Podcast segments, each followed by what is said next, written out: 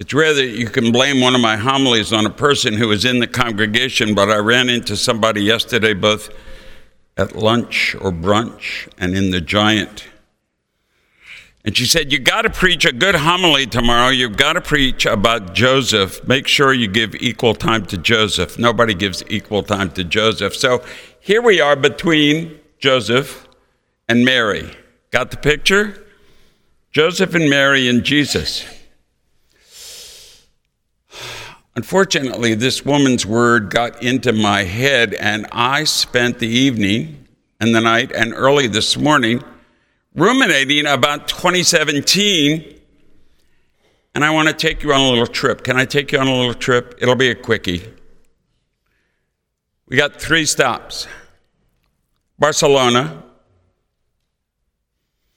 Bethlehem, Nazareth, a little bit in Egypt. We're going to do a little quickie through them. And then right here.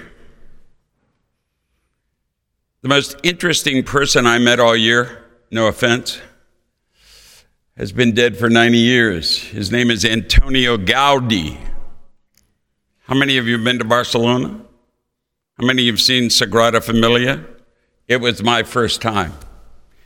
Meeting him, spending some time in the crypt with his at his burial place, understanding what he went through, you can begin to understand what people will go through as they design and build a church like this one and decorate it. They may have it done by 2023, 2024. Don't be too sure. But right now, at this very moment, in Barcelona at Sagrada Familia, is a huge celebration of the Holy Family. It's also a celebration of the families of Catalan and the families of Barcelona. It is a celebration of faith. This basilica to the Holy Family, built by philanthropists, but the Basilica Sagrada Familia, Gaudi, the architect, knew and called it the Church of the Poor. Not the poorest of the poor, the poorest of the poor were there for sure, but the working poor, the people that make cities and towns and villages go. It's an incredible place. You either fall in love with it or you're not quite sure you can handle it. It's great vaulted spaces, wonderful, wonderful vistas. Um, one side is the birth, it is the nativity. The other side is the passion and the death. And they're working on all of this. But what's there is an incredible faith and a genius of a person who himself had an interesting life, um, a very prayerful life. He never married. His parents died. He looked out for folks. He was good friends with bishops and archbishops, and also good friends with people that wanted him to design a variety of things parks and homes and cathedrals, and all the rest. He got so fascinated by Sagrada Familia that after everybody had died, he left his own house and slept in the basement of the cathedral that he was working on and that he was building. He was on his way to breakfast one morning, he got hit by a streetcar. This guy, who had once been a very dapper fellow, 20854, shopping at all the best shops, quite a dandy, ends up really looking a bit haggard and a little worn out. Um, the clothes that he was wearing were threadbare. He gets hit by this streetcar and they take him to the hospital. And nobody knows who he is. He doesn't have any papers on him. He's fully and completely committed to this cathedral, and they let him languish there in the ER. Anybody ever been to the ER languishing for a little bit? Um, he didn't have his uh, insurance card.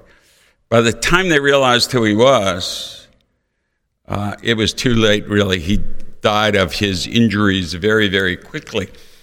The cause for his beatification has been put forward. Um, his complete dedication and devotion is an expression of the faith of a people.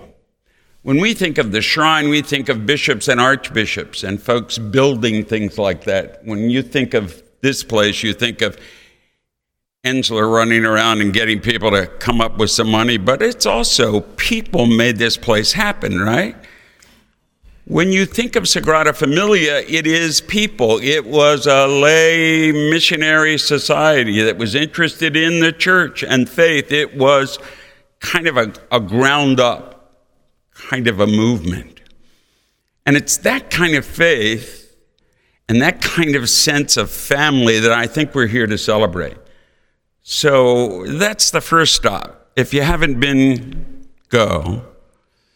If you haven't been, Google it a little bit, get on top of Gaudi and get on top of Sagrada Familia. Um, understand what the faith of a people can produce, and understand as you read the headlines where folks are talking in Catalan about are they with Spain or independent, all that is part and parcel of the picture. It's wonderful, alive, and vibrant. What's this fascination with the Holy Family? If you look at the infancy narratives, the scholars will tell you it's all there. Everything you want to know about Jesus is there in the infancy narratives. Think about it for a minute. Jesus, Mary, virgin birth, Joseph, dream. You have the statue of the sleeping Joseph? Anybody got the statue of the sleeping Joseph? Have you ever seen the statue of the sleeping Joseph? A lady gave me the statue of the sleeping Joseph. Why do you want a statue of the sleeping Joseph? Not because Francis has one, but because lots of things come to you in dreams. And the thing that comes to Joseph in a dream is chill, Joe. This is God's work. This woman who's turned up pregnant not to worry. You need to take something for that cough. This is something that we need to work out and need to understand that some of life's travails, some of life's bumps in the road, may be part and parcel of what God might be doing with and for and by and about us. And so it happened that Joseph and Mary can't find a room in an inn babies born in a stable or in a someplace where the animals dwelt, maybe affixed to some house. Bethlehem, land of Judah. A lot of prophecies about this. Matthew gets into the picture, and we've got a couple of other things going on. You know about Elizabeth and her husband Zachary and John the Baptist. There's a, there's a little family Mary, Joseph, Jesus, Elizabeth, Zachary, John the Baptist. Precocious children, very fine family, interested in the reform of religion and getting to the guts of what religion is about. Herod, got to get away. Persecution, don't look now. It's happening everywhere around the country, around the world right now. Persecution, people on the run, folks trying to get away. Down to Egypt. Put a significance to that, and you see a new Moses, a new people coming up out of slavery.